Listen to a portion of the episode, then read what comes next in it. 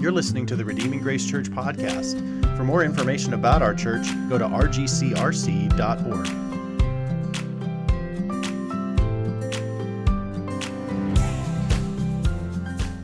If you want to open your Bibles to Mark chapter 1, we are getting into the text now. We did an introductory message last week into the Gospel of Mark, and uh, today we're going to get into, uh, get into the first 13 verses. So, um, let me just start with this. Have, have, have, any of you had to make announcements for something or introductions for something? For years, uh, as a youth pastor, I was the announcements guy at the beginning of the service. I always had to do announcements. And uh, I got so tired of doing announcements all the time, uh, every Sunday. And often I would get kind of lazy about it. I wouldn't write down some of the right things. And part of the purpose of an announcement is to let people know what's going on accurately and how they can relate to it. That's how you do an introduction or announcement. And one time I was doing an announcement for a ministry that we were doing at Tregarin Senior Center, um, and, uh, and I called it Tregarin Funeral Home. and uh, which was not great. And I did it twice. We had two services. Twice I did the same thing and just created a huge offense. I felt terrible. Everybody laughed, and they shouldn't have laughed. Those that laughed should feel bad, but uh, they laughed at my. But but uh, you, you want to think through your introductions. And this past week, I did the I led the Dakota Baptist Convention. I was doing lots of introductions. I didn't prepare very well there either. But but the point of an introduction is to give the crucial information and to set expectations for what people are about to experience, either from an event or from a person. And maybe you can think of ways where maybe you introduced a friend to somebody and maybe you overshared, like you shared something personally you shouldn't have shared, or but you're trying to set up an expectation of what people can expect from this relationship. And when we get into Mark chapter 1, 1 through 13, we get an introduction. Jesus is, or uh, Mark is giving us an introduction to Jesus, and unlike me, he thought very carefully about how he was setting up this introduction, how he was creating this announcement that Jesus has come and he will change your life. We saw that last week in Mark chapter 1, verse 1. You can open up your scriptures right there, Mark 1 1 we see the beginning of the gospel of Jesus Christ, the Son of God. That's quite an announcement. That's quite an introduction.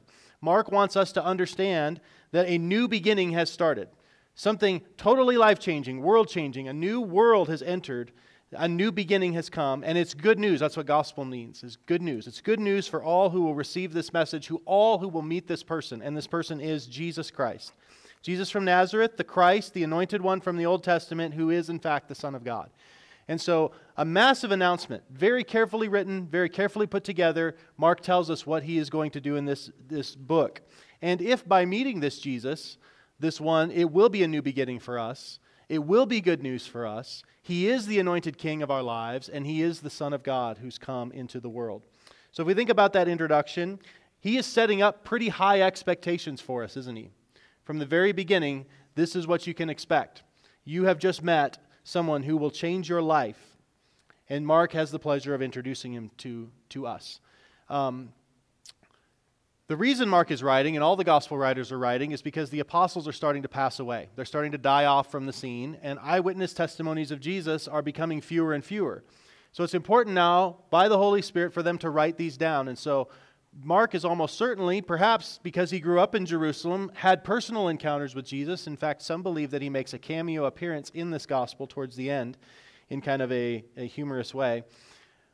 But Peter is the point of view character. We're seeing Jesus through the eyes of Peter. Mark was one of his associates, and so likely Peter is about to die or has just died when Mark writes this gospel, probably in Rome, to comfort those people who are being persecuted for their Christian faith. The apostles are dying off. It looks like Christianity is under pressure, it's being persecuted, and so this gospel is written so that more people might meet Jesus. The next generation might meet Jesus and might know who he is accurately. And Mark starts right out of the gate by giving us this introduction. And so I want to go ahead and just read Mark 1 1 through 13. I don't know, Rachel, if you can just on the fly put that on the screen or not. She's pretty handy at this. So maybe it'll be on the screen. Otherwise, you can look at your paper there. And let me just read 1 1 through 13 because he gives this introduction in verse 1 and then he supports it. He gives pillars for it, four pillars that I'm going to show you in a second. But let's just read it together here. The beginning of the gospel of Jesus Christ, the Son of God. As it is written in Isaiah the prophet Behold, I send my messenger before you who will prepare your way. The voice of one crying in the wilderness, Prepare the way of the Lord, make his paths straight. John appeared, baptizing in the wilderness and proclaiming a baptism of repentance for the forgiveness of sins. And all the country of Judea and all Jerusalem were going out to him and were being baptized by him in the river, confessing their sins. Now John was clothed with camel's hair and wore a leather belt around his waist and ate locusts and wild honey. And he preached, saying, After me comes one who is mightier than I, the strap of whose sandals I am not worthy to stoop down and untie. I have baptized you with water, but he will baptize you with the Holy Spirit. In those days, Jesus came from Nazareth of Galilee and was baptized by John in the Jordan.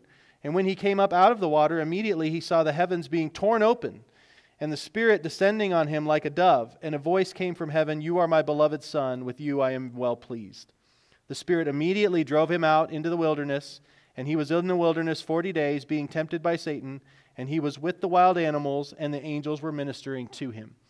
Okay, so all of that is supporting this initial claim. Like, Mark is not saying this is not just my verdict that this is who this guy is and why he's important and why he, it is life changing to meet him. In fact, he's giving evidence for it from the Old Testament scriptures, from John, from God himself at his baptism, and even in this conflict with Satan. We get these four pillars that support Mark's thesis, Mark's point that Jesus is the most incredible person that you've ever met in your life.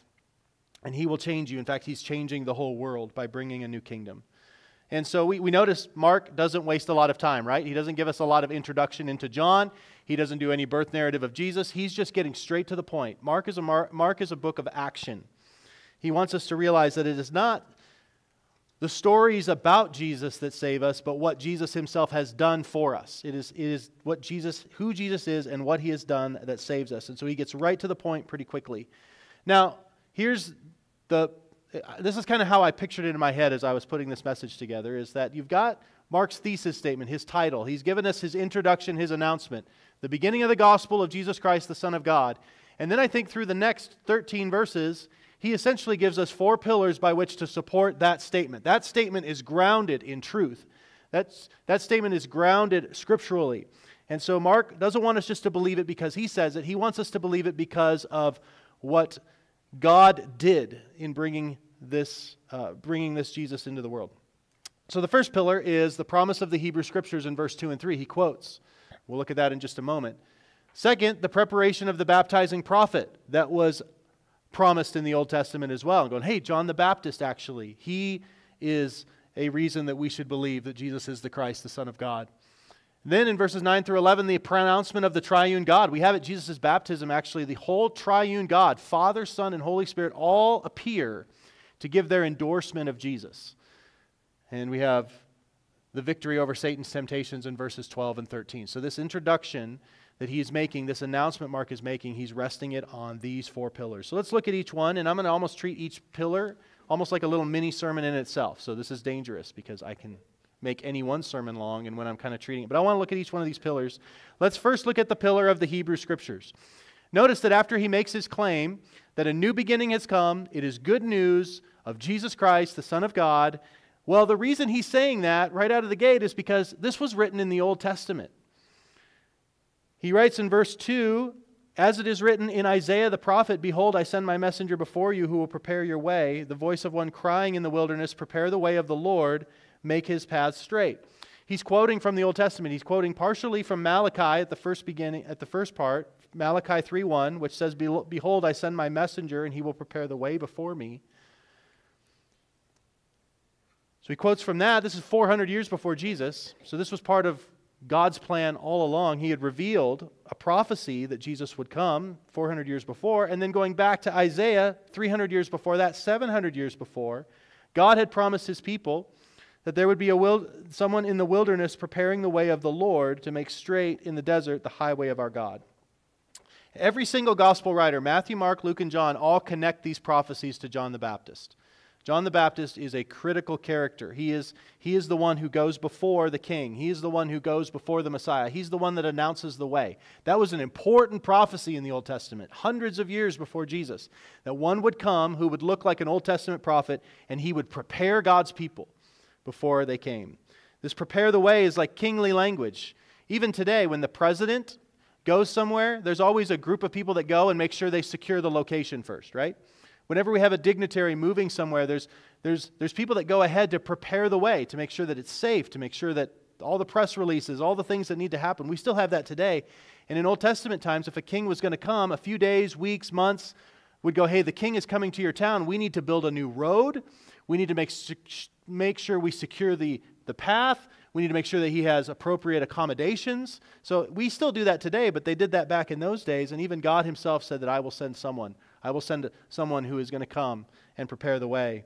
And every, every gospel writer says that's John the Baptist. That's Jesus' cousin, John the Baptist, which we'll look at in just a second. Look at the words in Malachi, not Malachi, Isaiah 40. And I don't know if you if we've covered this before. Um, let me see, is it up there? Oh, this this font doesn't do a good job of it. But it says, "In the wilderness, prepare the way of the L O R D, Should be all capitals, which is God's personal name for Yahweh. So the prophecy is not just that a human Messiah would come, but that Yahweh Himself would come. That one would come prepare the way, and God Himself would come. God Himself would come. And so we, we see in this passage that the hope of Israel is not just that some great king like David would come, who would just be an earthly king and a sinful king, but that God Himself would come to His people. God has always wanted to dwell with His people. And this prophecy is that God Himself will come. And so when Jesus, when Mark says that Jesus is the Son of God, he's pulling from Isaiah saying, Isaiah promised us that Yahweh Himself would come, and there would be someone who would come before Him and that would announce the way. That is John the Baptist. And so John the Baptist pointed to Jesus. Jesus is Yahweh in human flesh. He is God come to his people. And he has come to his throne. He has come not to a throne, but to a cross and come to his people. So prepare the way. Prepare the way. Prepare your hearts to receive this king, to receive actually Yahweh himself. Mark is pointing that ultimately this new beginning in Jesus is the fulfillment of the hope of Israel, where God actually will come and dwell with his people again. And so there's just three quick applications from just this one pillar, these two verses, verses 2 and 3. And it's this God is sovereign over all of history. God is sovereign over all of history. He put these prophecies in place in the Old Testament, these promises, because he intended to, play, pay, to pay them off. If Christianity was a man made religion, there's no way you could foreshadow this. There's no way you could predict what would happen in 700, 400 years. And yet we see that in the Old Testament Hebrew scriptures that this Jesus is a new beginning, but it's part of what was promised from the old. It's not a new thing, it's a fulfillment of the old thing that is bringing in a new kingdom. So God is sovereign over all of history and has always been working every detail of existence according to his plan. And I think you can take comfort that in that in your own life as well is that God is still the God of history, and He's using events in your life to accomplish His purposes, good and bad, just like He did with Israel. Secondly, we can learn from this pillar God always keeps His promises to accomplish His purposes. God made promises, and He kept every single one of them. It says in the New Testament, all the promises of God are yes in Jesus. All of the Old Testament promises are yes in Jesus. And Mark is pointing us to a couple of those. That Yahweh would come to dwell among his people, that, that person is Jesus. And third, God is determined to dwell with his people no matter what it takes. It is going to cost Jesus a tremendous amount to come and dwell with his people, to dwell in the wilderness, to dwell with his people, to deal with their sin so that he might come and dwell with them again. That was always God's plan when he created the world. He created Adam and Eve to dwell with him, for him to walk with them in the garden. And because of sin, this relationship became broken, and God is determined to gather his people once again and to dwell with them. And so we can trust him. So we see that right out of the gate in just these first few verses. God is sovereign over history, He always keeps His promises, and He is determined to dwell with His people. And, uh, and that is great, great comfort. So we're only three verses into this book, and we already have massive expectations that are only going to get larger. Pillar number two the preparation of the baptizing prophet. So we have this promise of one who will come and prepare the way. What will he be like? What will he do? Well, Mark actually spends a little bit of time talking about John, not so much his origin, like Luke chapter 1 talks about John's miraculous birth, just like Jesus is, and how John grew up as a relative of Jesus. But he just starts with verse 4 John appeared.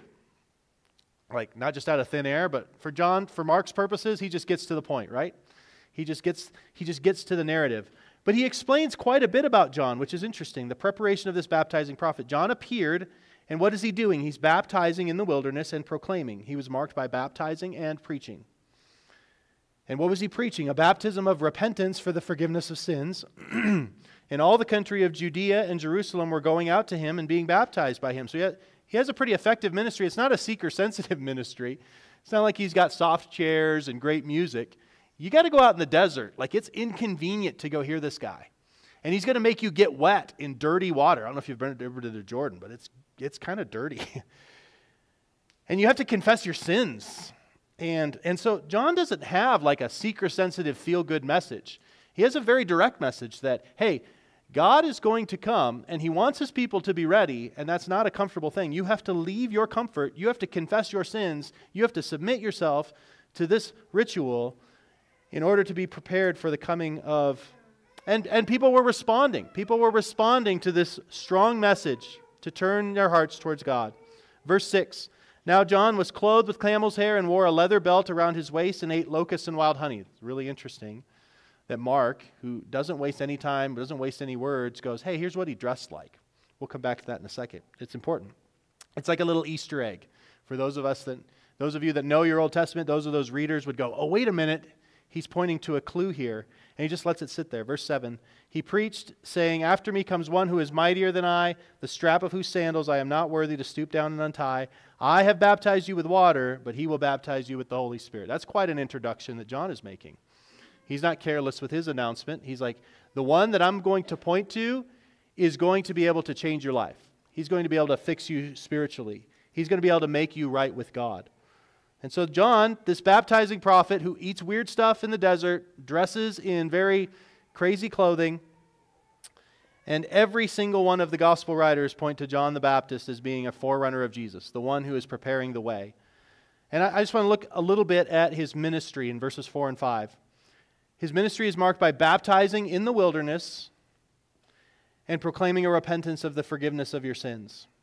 So, the baptizing in the wilderness is connected to the Old Testament, where the priests would have to wash themselves before they would go to the temple. So, before you can go and be in the presence of God, you needed to have your sins dealt with. And there was this ritual where the people who were going and offering sacrifices to commune and pray before God, they needed to go through washings.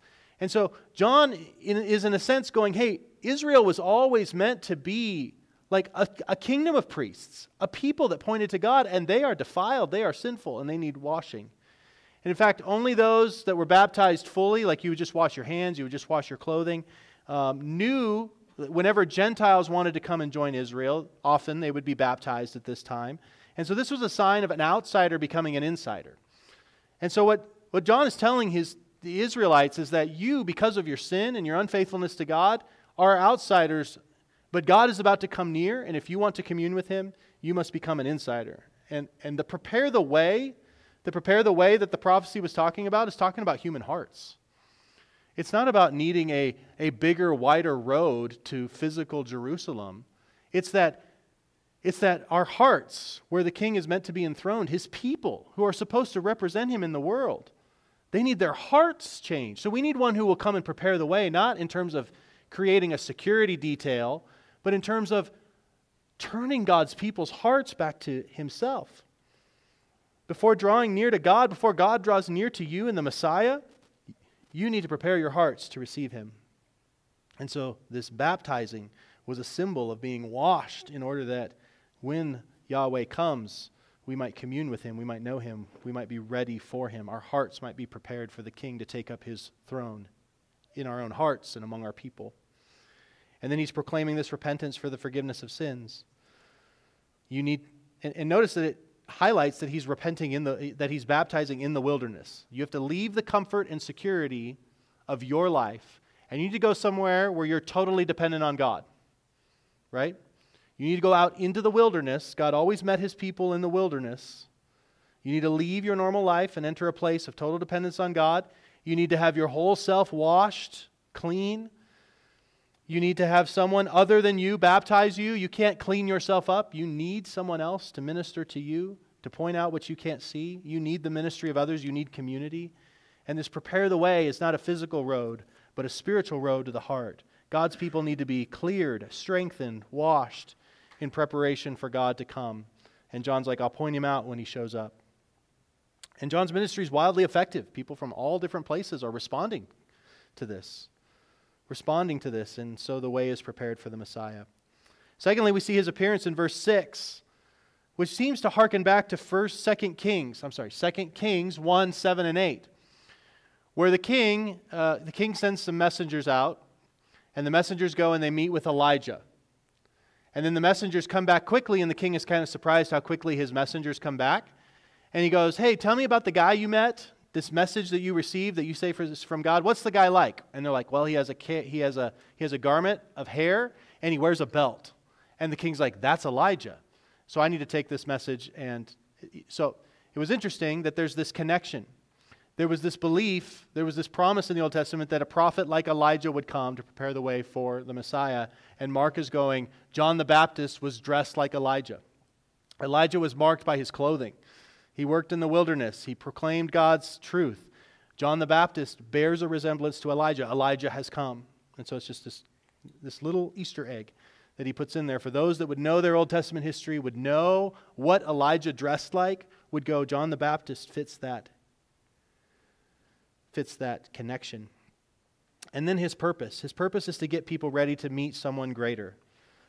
Mark, John the Baptist is not there to, to, to bring a following on himself, not to be the Messiah himself, but to get people prepared to meet Jesus. He talks about that humbly in his ministry that I'm baptizing you with water, which is just a symbol. I can't actually change your heart. I can't change your status with God. I can only preach a message to you, and then to the, whatever extent that you respond, I can then administer this ritual to you. But someone will come who actually can change you, who can baptize you with the Holy Spirit. I can get you wet, He can get you right with God. And we have this great promise that John makes.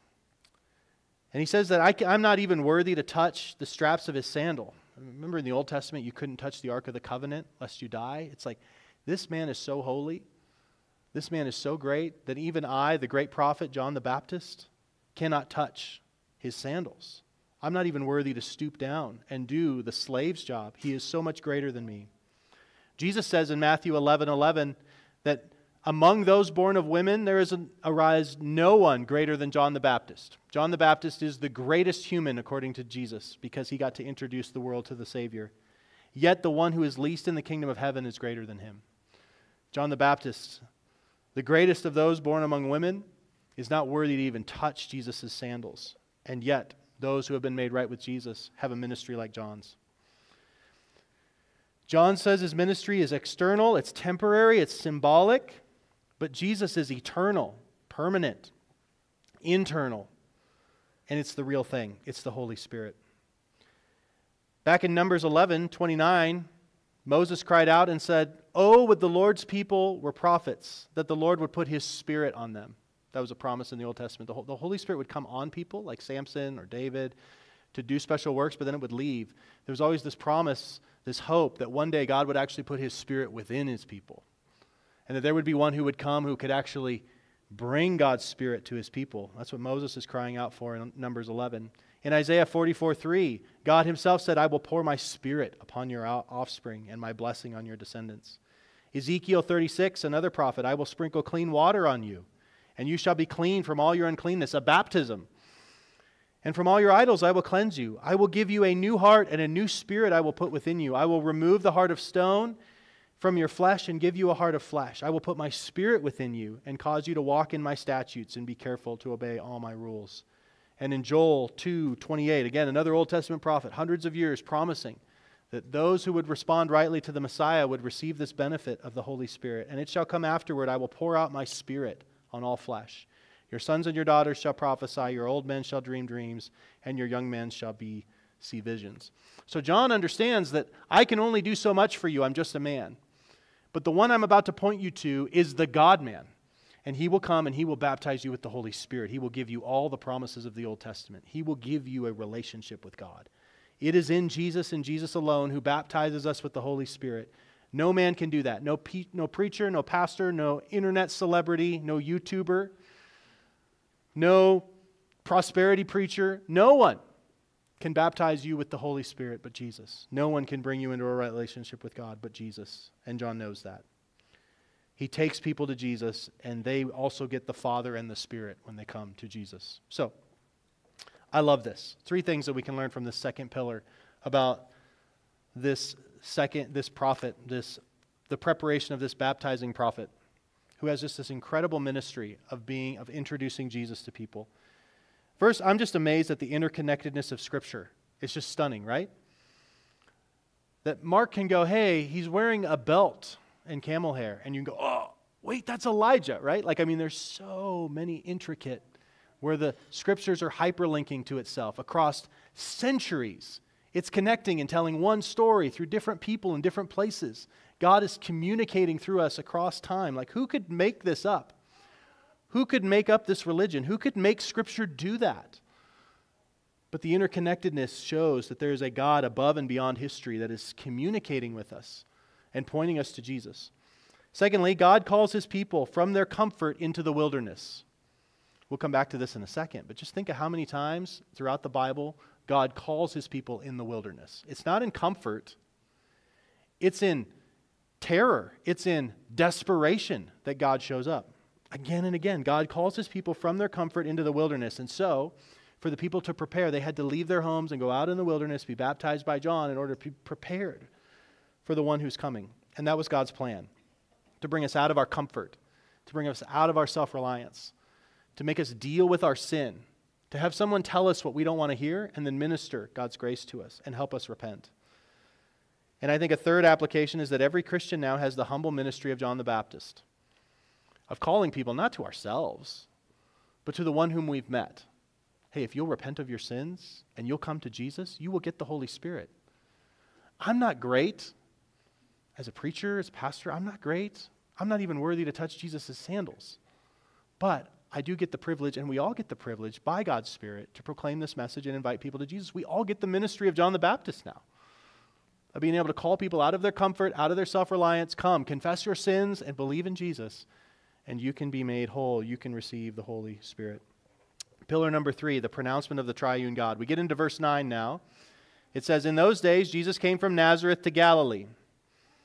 So even Jesus left his home and came into the wilderness to join his people and was baptized by John in the Jordan. And when they came up out of the water, immediately he saw the heavens being torn open and the Spirit descending on him like a dove. And the voice came from heaven You are my beloved Son, with you I'm well pleased. This is an amazing passage.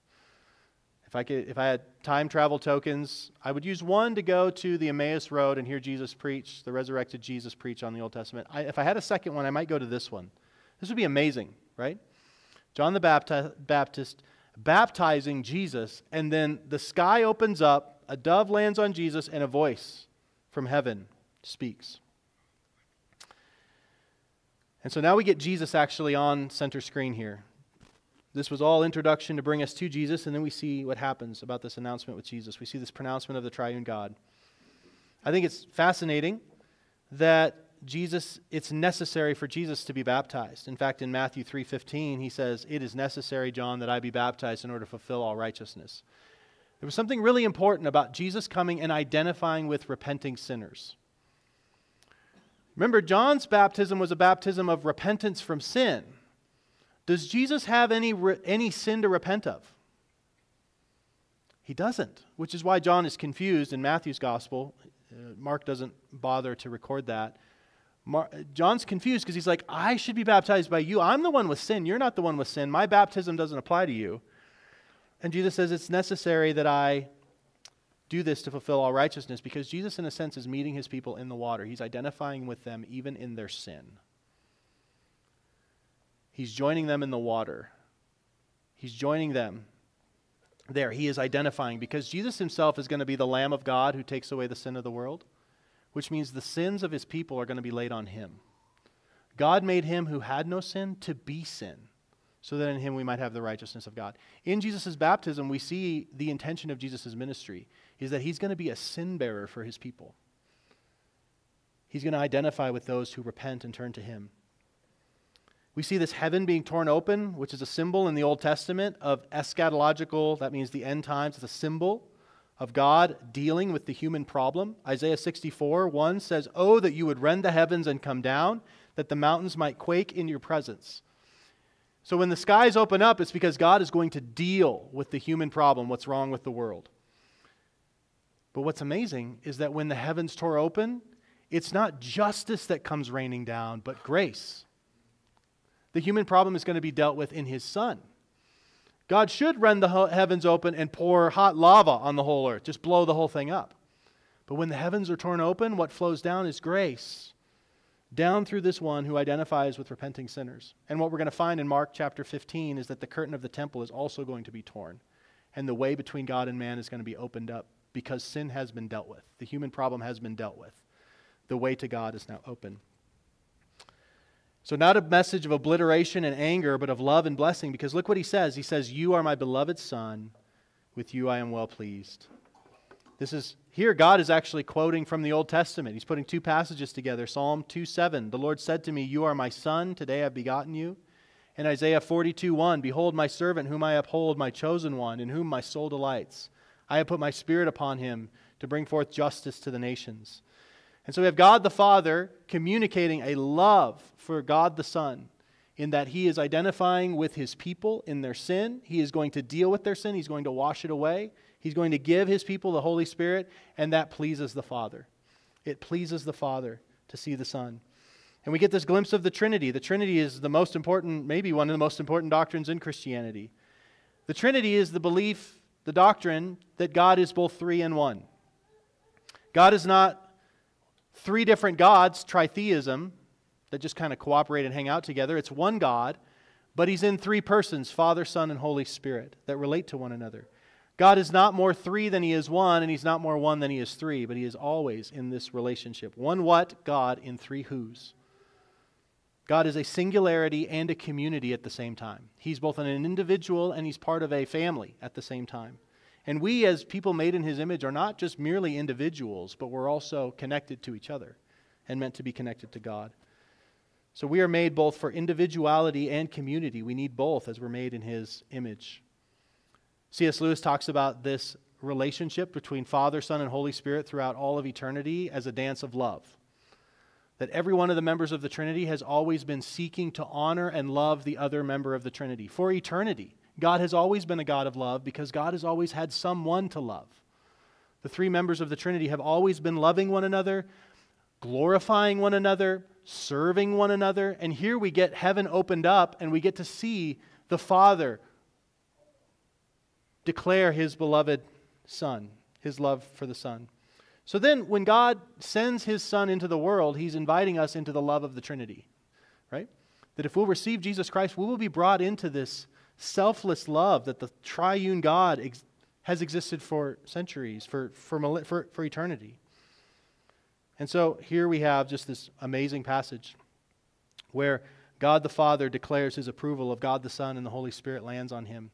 We have Jesus validating the ministry of John by being baptized. We see him identifying with repenting sinners. We see him, we see him revealing to us the triune God and that this is a God who is going to extend grace to his sinful people.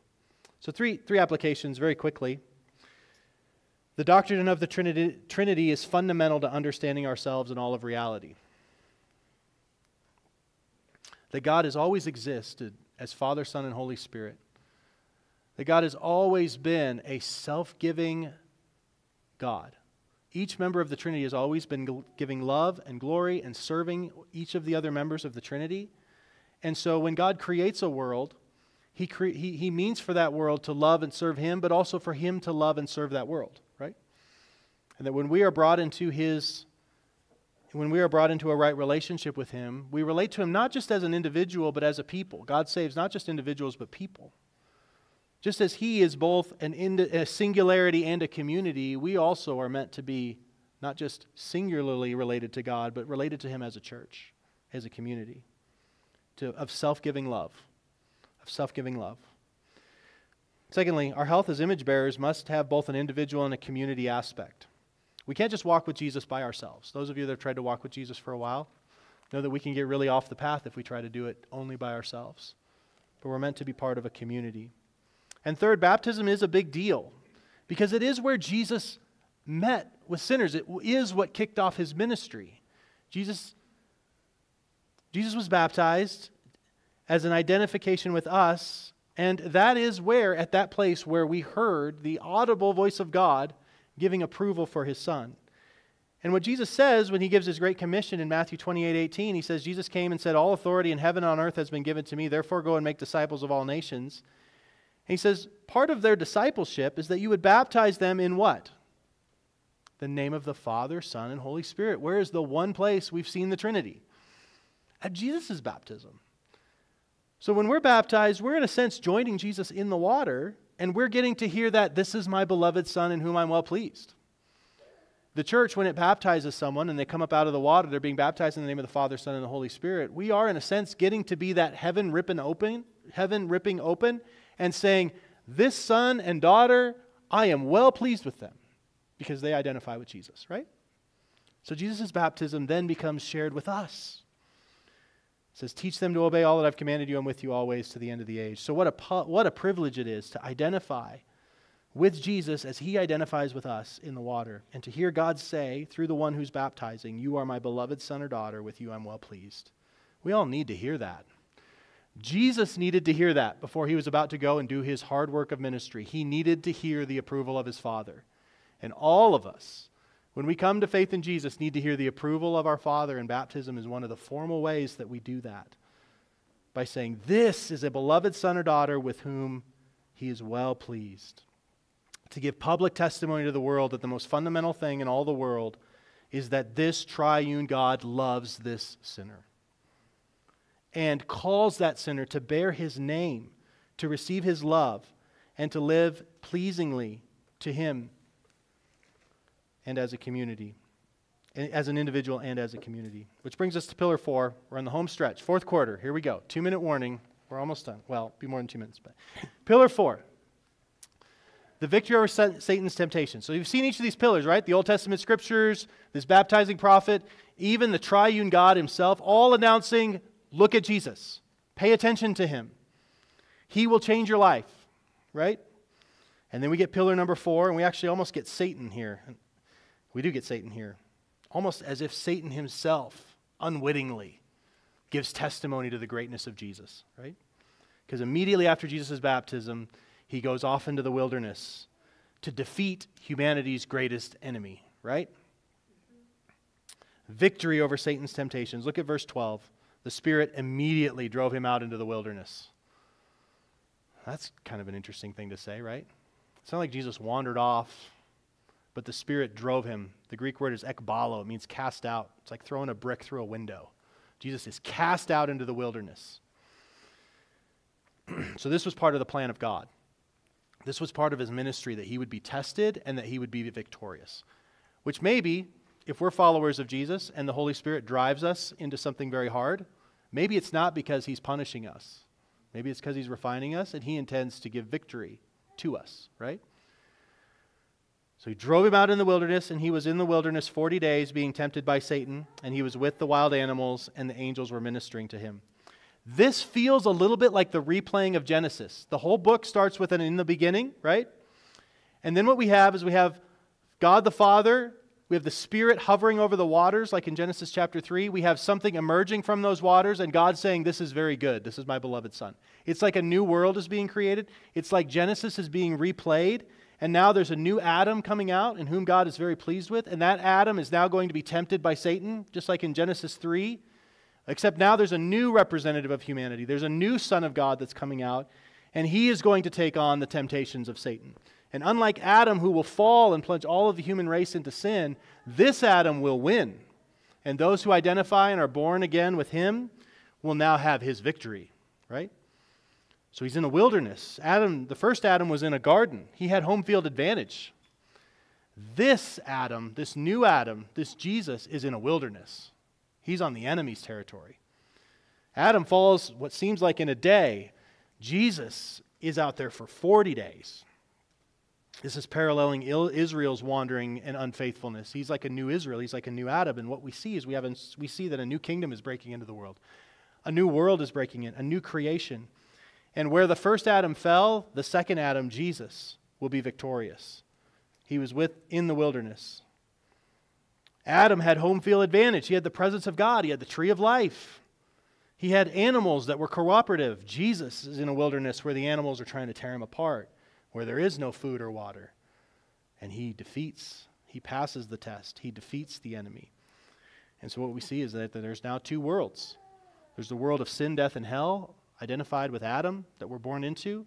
But now there's now this other world. For those that will identify with Jesus, there will be victory over the enemy.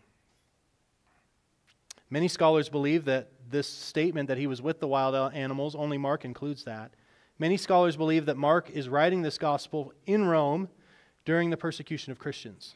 And if we look at the time when Peter died, when he's likely writing this, one of the things that they would do is release wild animals to tear apart man, woman, and child. If you identified as a Christian, that was now a sport. To release wild animals and watch for entertainment as Christian, Christians are torn apart by wild animals. And some scholars speculate that Mark includes the detail that Jesus is with the animals to encourage us. That maybe following Jesus means that we're going to be cast into some hard wilderness places. We're going to be cast into a place where we're going to be torn up and torn apart and persecuted. And he wants us to know that Jesus is with us. Mark includes this detail to show that Jesus is with his people in the wilderness. You remember in the Old Testament when Shadrach, Meshach, and Abednego were thrown into the furnace? And then they look in and they go, I see four in there, and one looks like the Son of Man. Well, I think this passage is telling us. Perhaps it's just a, it's just a clue. But hey, if you're being attacked by wild beasts, Jesus knows that, and He's with you. He's with you in temptation. He is with you in trial. He is with you among the predators. He has not abandoned you. He has a purpose for you. So do not be afraid. Jesus knows and is present. Don't fail. Don't quit. Take heart. Take comfort. Jesus knows what it's like to be in the wilderness. He knows what it's like to be attacked. He knows what it's like to be tempted. And through him, we may have victory over those things. He is with us. And so we have three applications from this fourth pillar, which is Jesus went to the wilderness as your representative to defeat your enemy, and he did. You could not defeat Satan on your own. But God gave approval to his son and then cast him off into the wilderness so that he might achieve the victory that you could not achieve yourself. And he didn't do it from an ivory tower. He came down into the muck and mire. He came to the desolate, one of the most desolate places on the earth. And he won. He won with, without home field advantage. He won hungry. He won tempted. He won attacked. And he still won. And so your enemy, Satan, has been defeated. He has been defeated in and through Jesus, and that victory is only enjoyed in and through Jesus. Secondly, Jesus knows what you're facing and is with you. He's with the wild beasts, right? I think there might be something to that. That Mark is meaning to encourage his readers to know that Jesus knows and he is with you. He can sympathize with you, as Hebrews says. And third, the new creation has come in and through Jesus it does feel like Genesis 3, Genesis is being reversed. Like all that went wrong in Genesis, this beautiful creation that was marred and broken by sin, that has been struggling forever, hoping that the seed of the woman would come crush the head of the serpent. He's here. He's here now, and he's replaying history. History is now being reversed. The curse is being overcome. It's being reversed. And what we're going to see in the next few weeks is that Jesus is going to defeat death, he's going to defeat demons, He's going to defeat disease. He's going to defeat all of the things that come with the curse. He's going to reverse the curse. And it started with the defeat of Satan in the wilderness. And so now he goes off on his victory march of, of setting his people free. We'll see that throughout the rest of the book until ultimately he sends us all free through his death and resurrection. So, if you will go to Jesus in the wilderness, leave the provisions of this world, don't trust in them. Leave the security of running your own life. Dethrone yourself and go to the wilderness. Go to Him in the place where only God can keep you alive. Go to that place of greatest pain for you, and you'll find God there.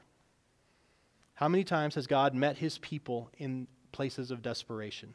Moses on the backside of the wilderness in a burning bush.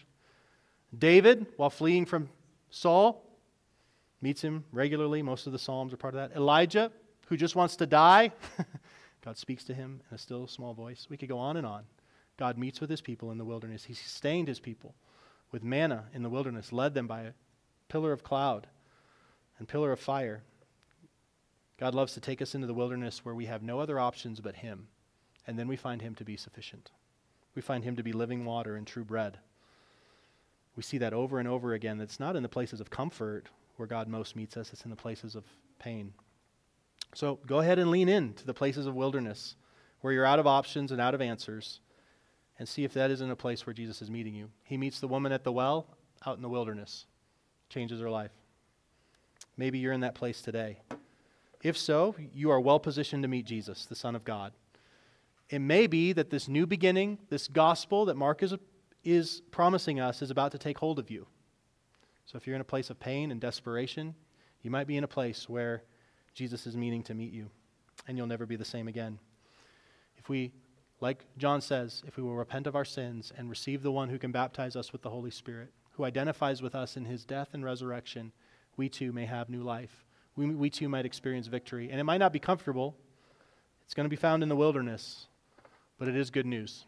God comes to us in the wilderness. So, John Mark has now introduced us to someone who will change our lives forever Jesus Christ, the Son of God, the fulfiller of the Old Testament promise, proclaimed by humble Christians like John the Baptist, offered, offering you access to God and defeating all your enemies. And so we have this call to come and see, to prepare the way, to repent and believe, and let the one who alone can baptize with the Holy Spirit save us. So let's bow our heads right now and let's just ask the Lord Jesus to come and to set us free from our sins, set us free from the snare of the devil, to give us his Holy Spirit. Maybe some of us are already Christians, and we just need to be reminded of all that we've just received in Jesus. Maybe some of us are not yet Christians or skeptical, and this is a great opportunity right now to receive Jesus Christ as your Lord and Savior, as the Son of God who has done all of this for you. Let's take just a moment of silence, just pray and ask the Lord to, to, to do his work in our hearts through this message.